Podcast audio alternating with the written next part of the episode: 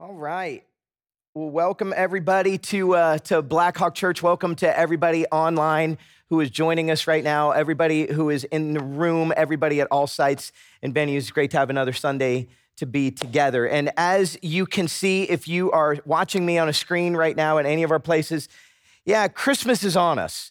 So, I mean, it is here. We are in December. How many of you have already done some decorating in your homes at this point? Yeah, that is uh, that is a lot of people. From from my family, our daughters were home over Thanksgiving, and so we always take kind of Black Friday through the rest of the weekend to do our Christmas decorating at that time. That's sort of the time that we hit. I have a friend who actually um, put up his Christmas tree the day after Halloween. It's way too early. Yeah, yeah, yeah. And we've got one guy. Uh, you're welcome. So right there. So, but uh, but I always feel like give Thanksgiving its due, and then it's Christmas season, and it's on us. And so we have done all kinds of decorating at this point, and done decorating really at all our sites, all our venues. Hopefully for you at home, you've started at this point. But as you've heard in all of our services, sites, and venues right now, um, it's Advent season. And this marks the, the first Sunday of Advent. For some of you, I'm guessing you're doing maybe calendars, Advent calendars that you do for the 25 days prior to Christmas. Maybe you're doing that with family. Um, but today actually marks the first Sunday of, of this time. Now, for some of us in the church world, you've grown up with the idea of Advent. Maybe for you, you at some point in your life were going to uh, a Lutheran or a Catholic or an Episcopal church, and you know the ideas of Advent. For some of us, we don't have a lot of background within the church, or we came from a church that really didn't talk about Advent all that much. I grew up in a church that really never talked about it. So it wasn't actually, I think, until I got to college where I started to hear about the idea of Advent. So for some of us, we really don't have much of an idea. And I'm guessing for a lot of us, even though it might be a tradition, we don't maybe know a lot about it. Advent is a word uh, that comes actually from the Latin word adventus, meaning coming or arrival. And it's a time where we celebrate for this period of time the coming of Jesus to Bethlehem, the first time that he came. But it also is a time where we remember the second coming of Jesus that we look forward to. So we look back in order to be able to look ahead. And we celebrate this for the four Sundays prior to Christmas. So this year, Christmas falls on a Monday. So the Sunday, you know, prior to it, Christmas Eve, and if you go back from there, it brings us to this Sunday. And so for for these four Sundays, we're going to be covering in a, a short little series that we're doing on Advent the four different themes of Advent to help us as a church kind of understand the meaning of Advent altogether. So today we will be dealing with the subject of hope. Next week, then Chris Kopp will come and give a message on the subject of peace. The following week, Peter Vang will come and give a message on joy. And then during our Christmas services, the 22nd, the 23rd, and 24th, at all of our sites and all of our venues, we'll be doing a message on love. But today, I'm supposed to talk about hope. And, you know, as I was getting ready for this message, I, um, one of the questions that, that hit me right away as I was beginning to think about this subject are what are the things in our lives that we put our hope in? Like, what are the things that we hope for? And, and really, as I thought about that, it actually got me thinking about shoes. So let me see if I can explain for just a minute here. You might have noticed that, um, that I am wearing Birkenstocks today. Yes, a perfect, a two inch snowy day is a perfect day to wear Birkenstocks to church. And uh, yes, I am wearing the shoes of the world today. And, uh, and the reason why I'm wearing these is so actually so I can show you my feet. So, um, so for some of you, you might have like kind of a foot phobia. You might want to avert your eyes for just a moment. But, um, but these, these are my feet. So right here, is this, is this weird? This is weird, isn't it? So my name is Matt. I'm the senior pastor, and these are my feet. And one of the things that you need to know about me, um, I don't know if you need to know, but you're going to get to know. I have, um, I have rather wide feet. Any other wide feet people in the room right now? Yeah, yeah, yeah. Okay, we'll start a support group. It'll be great. Um, so my feet, I've been to, I don't know if my wide feet come from my mom's side or my dad's side of the family, but regardless, I have wide feet. I've been told since I was little that I have um, Fred Flintstone feet. Um, you might remember the old school cartoon character who then became a chewable vitamin and now a gummy. Uh, that is uh, Fred Flintstone. But look It, those, those are wide feet. And I've been told since I was little that I had feet just like his. I always used to think that, um, that the benefit of it was that it would give me great balance because I have more surface area. I don't know if that's true or not, but that's what I always thought of when I had wide feet. Okay, M- but moving on from there, something else you should know about me, not just that I have wide feet, but I, I love shoes. I, I, I wouldn't call myself um, a sneakerhead necessarily, um, but I, I am a guy who I love finding a good pair of shoes, and I love finding a pair of shoes that is a good deal, like they're on sale. It just makes me so happy when I find that. But my love for shoes and my wide feet, they don't necessarily always fit all that well together. Can I get an amen from any wide feet people in the room? Yes, you know the you know the plight. So I was at a store not too long ago, and I found this pair of sneakers that were just amazing. I just loved the look at them. They were on sale. It was a great deal, and I tried them on in the store. They had my size, but they kind of were snug on my feet. But I decided that I would buy them anyway. And so I went ahead and buy them, but rather than taking the tags off or anything like that, I, I uh, that day I was going to be working on a sermon. So I threw socks on, I put the shoes on my feet, and I sat on the couch and I worked on my sermon in hopes that, you know, they would kind of stretch out, you know, as I wore them.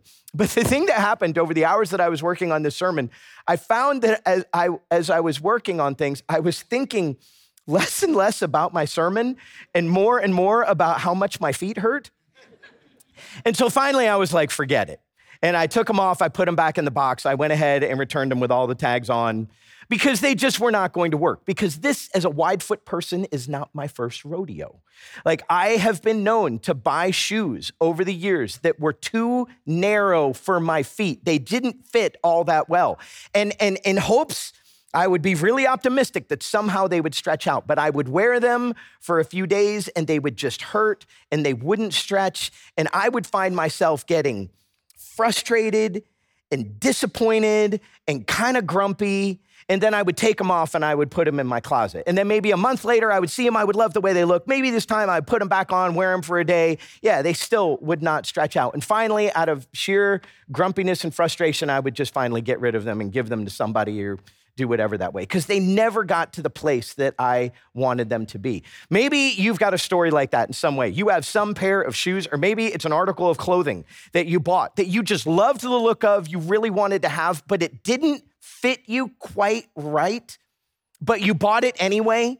Just in hopes that it would kind of stretch out. Some of you might be wearing something like that right now, and you feel really uncomfortable as you're like sitting here. And it is that article is just squeezing you more and more as you're listening to this message. Okay, so what does this have to do with the message today at all? What does this have to do with hope? Well, remember, I, at the beginning, I asked, what are the things in life that we put our hope in from this world? Because for all of us, I think we would answer that in different ways. For some of us, it might be like a career path that you're on. Maybe it's a position that you're hoping that you're going to get to at some point. Maybe for you, it's a, it's a relationship that you hope at some point in your life you're going to have with another person. Maybe for you, it's a particular um, financial bracket that you're hoping that you're going to be able to get to at some point. Maybe for you, it's um, it's getting into a particular college or, or school. You're at that stage where you're applying and you're hoping that the door is going to open. Or maybe for you right now, it's a degree program that you want to get into. Maybe it's a particular GPA that you're hoping that you're finally going to hit. Maybe for you, it's a place in the world that you're hoping you're going to be able to live at some point. Maybe it's a house or a car. There are all kinds of different things that we place our hope in. But the thing that we find over time is that when we place our hope in these things, we all have those places. We've done this in the past. This is not our first rodeo. Or where we looked to all kinds of things like that for, for our fulfillment, for our satisfaction, thinking somehow it would make us feel complete, like we finally made it in life.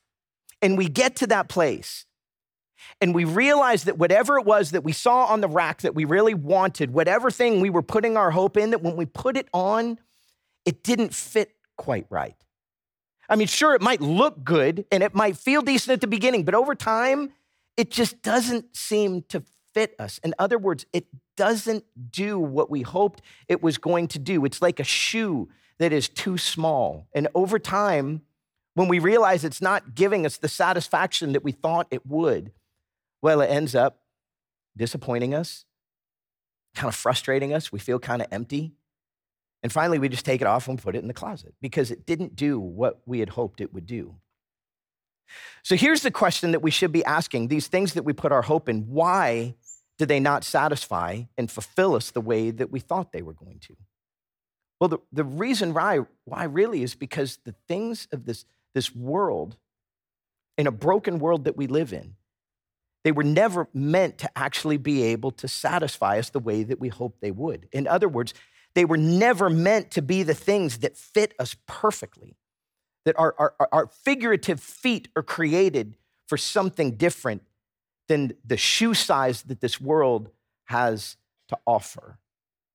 You know, we come to this first week of Advent and we're talking about the subject of hope. What are the things that we put our hope in? Because the thing we realize when we look at this world is our hope should be in something bigger. And that's actually what Advent reminds us of. So, we're going to take a look at a passage of scripture together. If you have your Bibles, uh, turn with me to the book of Romans, Romans chapter 15. And that's where we're going to begin as we jump into uh, to this passage together. Romans 15. We just finished last week, we just finished a series that we've been going through of the book of Philippians for the last 10 weeks that was written by the Apostle Paul. Well, right now we're back in another letter written by Paul. In this one in particular, he is writing to a group of Jewish Christians in the city of Rome.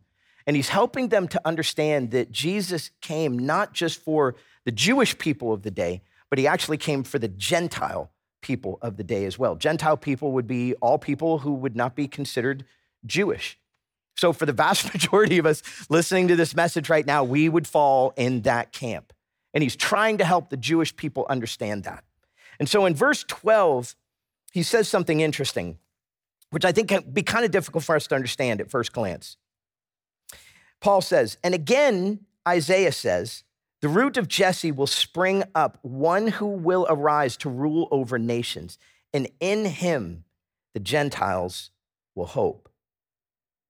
Okay, now what, what, what's Paul talking about here? Paul is actually referring back to, remember, Paul is writing at the time after Jesus had come and lived on the planet, done everything that he did, risen from the grave, now ascended back to heaven. This is after that time, but he is writing actually alluding to a passage of scripture in the Old Testament from a Jewish prophet named Isaiah, actually written in chapter 11 of a letter that's found in scripture, the, the book of Isaiah. And he is writing about this, to, and this is prophetic writing that has happened hundreds of years before Jesus is on the planet. And he is writing, this is interesting what he says. He says, the root of Jesse. Okay, what does that mean? Well, Jesse was the father of the most famous king of Israel, David. And so he's basically talking about the royal line, the line that the king of Israel was supposed to come from. And Jesus was actually a part of that line. But what he says in this passage one who will arise to rule over not just the people of Israel, but nations. And in him, the Gentiles, all people, will hope.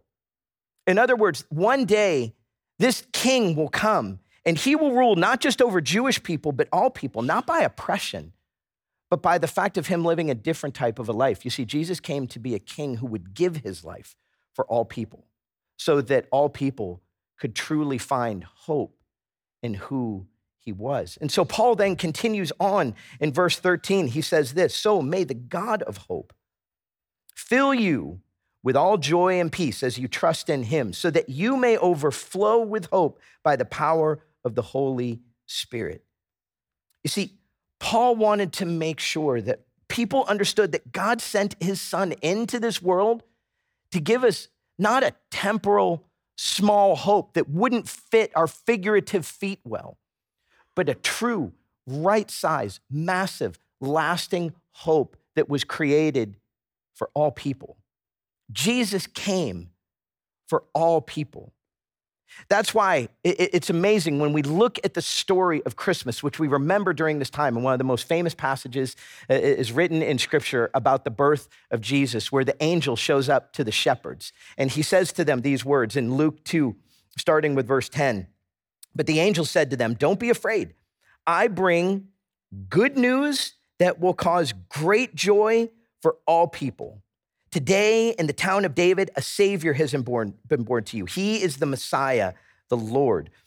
You see, I love this passage good news that will cause great joy for all people. You see, Jesus is one who came for all people. That means he came for you. Why did he come to this world? Because he came for all people, and that includes you. You see, that's what we remember at this time of Advent. That is one of the biggest things that we're supposed to wrap our minds around. So we remember this first coming of Jesus at Advent. But the thing is, we don't just remember the first coming, but we also remember his, his second coming, a, a time where he comes not just to be savior of the world, but where he comes to be, to be king of the world. You know, when Paul started writing in this, this, this book of, of Romans and wrote about this passage in Isaiah, Isaiah chapter 11, if we go to that passage, it actually gives us a picture of, of what the world will be like when Jesus comes to truly be king. If you've got your Bibles, turn to the Old Testament right now, to the book of Isaiah. Let me read a passage. It says this A shoot will come up from the stump of Jesse from, from his roots, a branch will bear fruit, and the Spirit of the Lord will rest on him the spirit of wisdom and of understanding, the spirit of counsel and of might, the spirit of the knowledge and fear of the Lord. And he will delight in the fear of the Lord. He will not judge by what he sees with his eyes or decide by what he hears with his ears, but with righteousness he will judge the needy. With justice he will give decision, decisions for the poor of the earth. He will strike the earth with the rod of his mouth and with the breath of his lips, he will slay the wicked. Righteousness will be his belt, and faithfulness a sash around his waist. Now, listen to this the wolf will live with the lamb, the leopard will lie down with the goat, the calf and the lion and the yearling together, and a little child will lead them.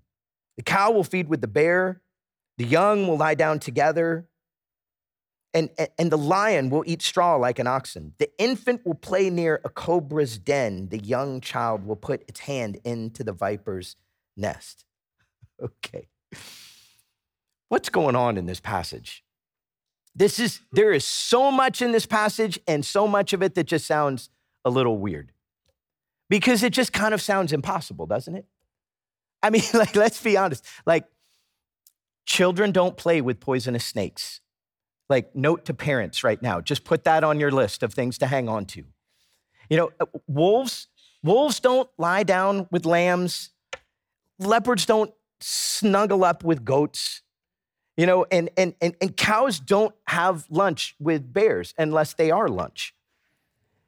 And you know, I mean, with all of these things, lions don't eat straw like oxen. Like everything that we're talking about here like in the world that we live in, we look at the nature of these animals and we're like, yeah, that's impossible.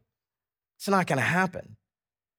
But what I think is taking place here is Isaiah is actually painting more of a figurative imagery of what the, the world will be changed into at the time when Jesus comes back to make all things right. Like he is pointing, he is pointing towards a day where there will, we will not have to think about this worry about our safety any longer.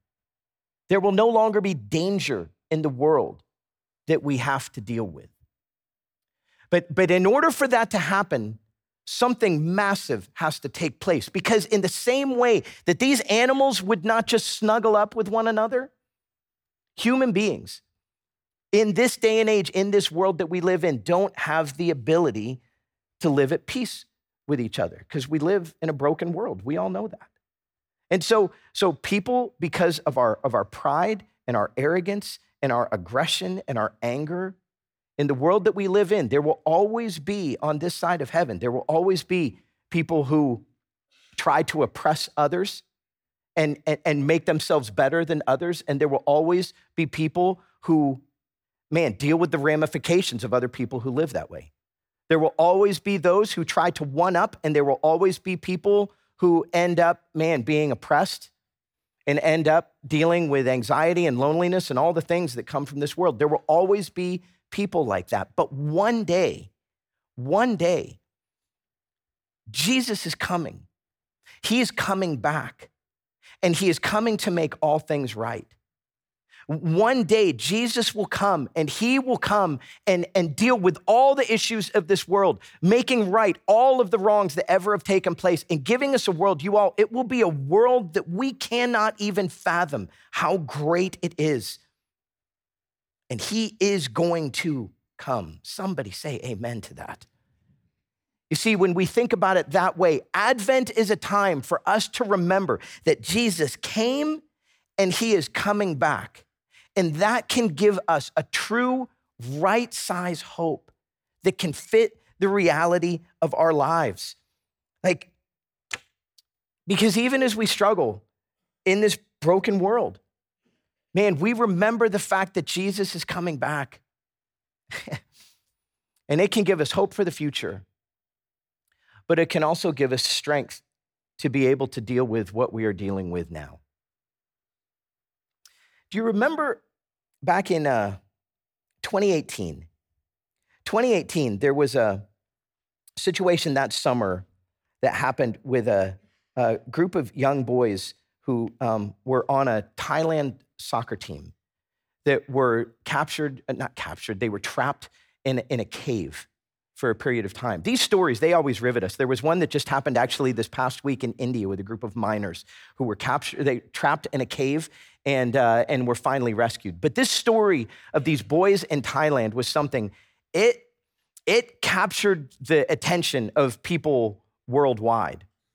In fact, it, it became such a big story that actually there has been um, uh, a Netflix documentary that came out on it, as well as a mini series on Netflix, and then a movie that is on Amazon Prime that was produced by Ron Howard, all just on the story of what took place with these boys. Back on June 23rd of 2018, there were 12 young boys on a soccer team ranging between the ages of 11 and 16 who with their young soccer coach who was in his mid 20s after practice in the area that they lived, they went to go and explore a well known cave called Tham Luang Cave.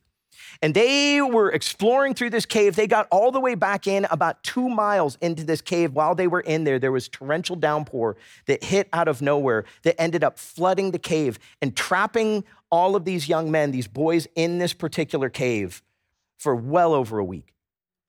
Just imagine what that would have been like. They hadn't brought cell phones or anything in with them, but they were so far deep in the cave, no one could have, they couldn't have used them anyway.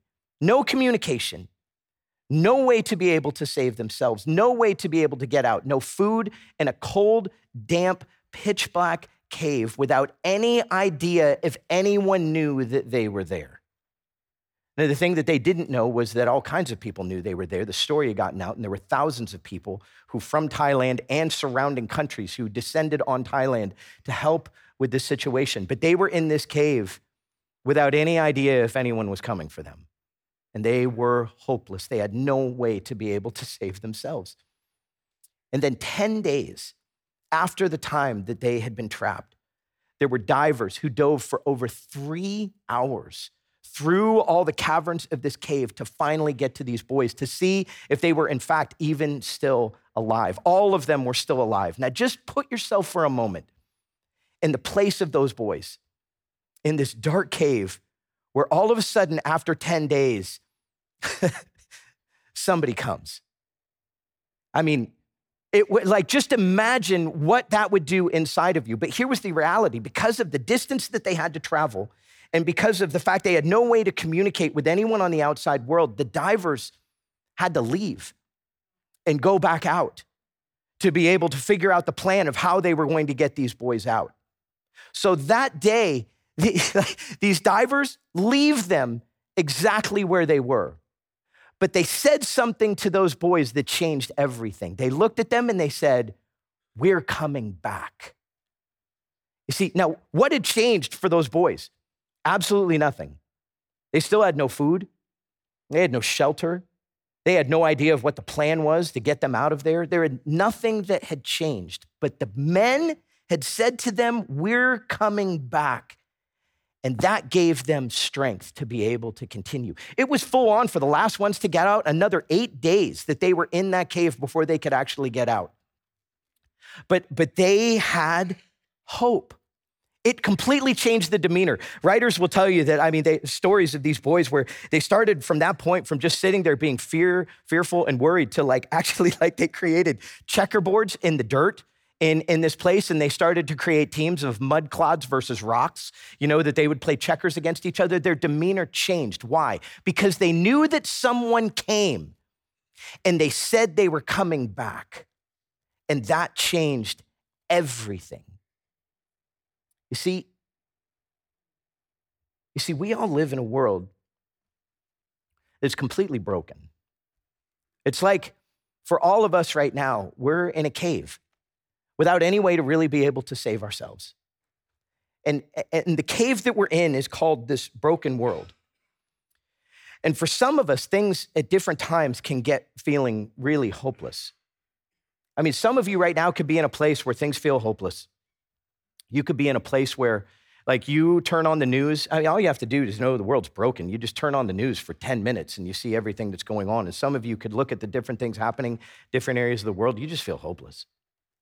Some of you in 2023, for the first time, you heard the word cancer and, and life feels hopeless. Some of us, this is the first holiday season that we're going through without a loved one. I mean, that's for me with my dad. I'm my dad passed away in June, this first Christmas, I'm, first holiday season I'm going through without him. And things can feel dark. For, for some of you, you deal with like debilitating pain from a disease or a problem that you have that you deal with every day and you wonder if you can continue. Some of you have lost jobs and you're not sure exactly what's coming next. And life can just feel hopeless. It's like we're in a dark cave. I just want to say to everybody, can I just can I just speak to those of you, all sites, all venues who are in that kind of a place right now, if you're in that type of a place, t- today after the service, we're, we're going to have people here just to pray with you. If you'd like to pray with somebody at all of our sites and venues, site pastors, venue pastors, hosts, um, some people from our prayer team are just going to be available. For anyone here at Brader Way, I'll be out in the atrium after. We'd love just to take time to be able to pray with you. But the other thing, too, I want to let you know about is a service that we're going to be doing over Christmas. Because in times like this, where we're at Christmas and everyone's supposed to be happy and you're just not feeling all that happy, man, it can be difficult. And so we've created a service that we're going to be doing here on Tuesday, December 19th called Blue Christmas. And it's just an opportunity for people who are struggling in this season just to come together and lament. Know, there are all kinds of things we do at Christmas. There is nothing in, in the Bible about like trees and decorations and all the things that we do for Christmas. Lament is in the Bible. And it's good for us to be able to come together. And so, if that's something that you would like to do, we'd love to have you come. We end with the idea within that service of the hope that we find in Jesus, that He came and He is coming back. Because we all deal with those times of hopelessness. And what does the world tell us to do in those times of hopelessness? Get some exercise, take a couple days off, maybe head on vacation to some place you've always wanted to go. Maybe you should find another job or move to another area of the city. Maybe you look at the world and you look at the politics of the world and you're like, this isn't working. And finally, there's a candidate that seems to be on board with the things that you like. And so maybe vote for that person. You see, all these things are good things but they're just never going to fit the, the figurative feet of our lives. They're never shoes that are big enough. Advent is a time that we remember that Jesus into this came into this world. He dove down into the reality of our world, this dark world that we live in to give us true hope. And he's the one who said, "I came and I'm coming back." And you all, he is faithful to what he says. We, this year actually is the 100th year anniversary of a song that we have sung in the church for, well, 100 years. A century ago in 1923, there was a school teacher named Thomas Chisholm who later on became a pastor who penned a poem. He was a poet on the side, just a side deal that he did. He penned a particular poem that finally was put to music years later that became uh, one of the greatest songs that our churches around the world have sung. It's a song called Great is Thy Faithfulness. You know, in the third verse of that song, it, it says these words Pardon for sin and a peace that endureth, thine own dear presence to cheer, and to guide. Strength for today and bright hope for tomorrow. Blessings, all mine, with 10,000 beside. You see, Advent is a time where we land on the idea of true hope. That Jesus came and he is coming again. And that can give us real shoe fitting hope for the reality of our lives and strength that we need to continue on today. Let me pray for us.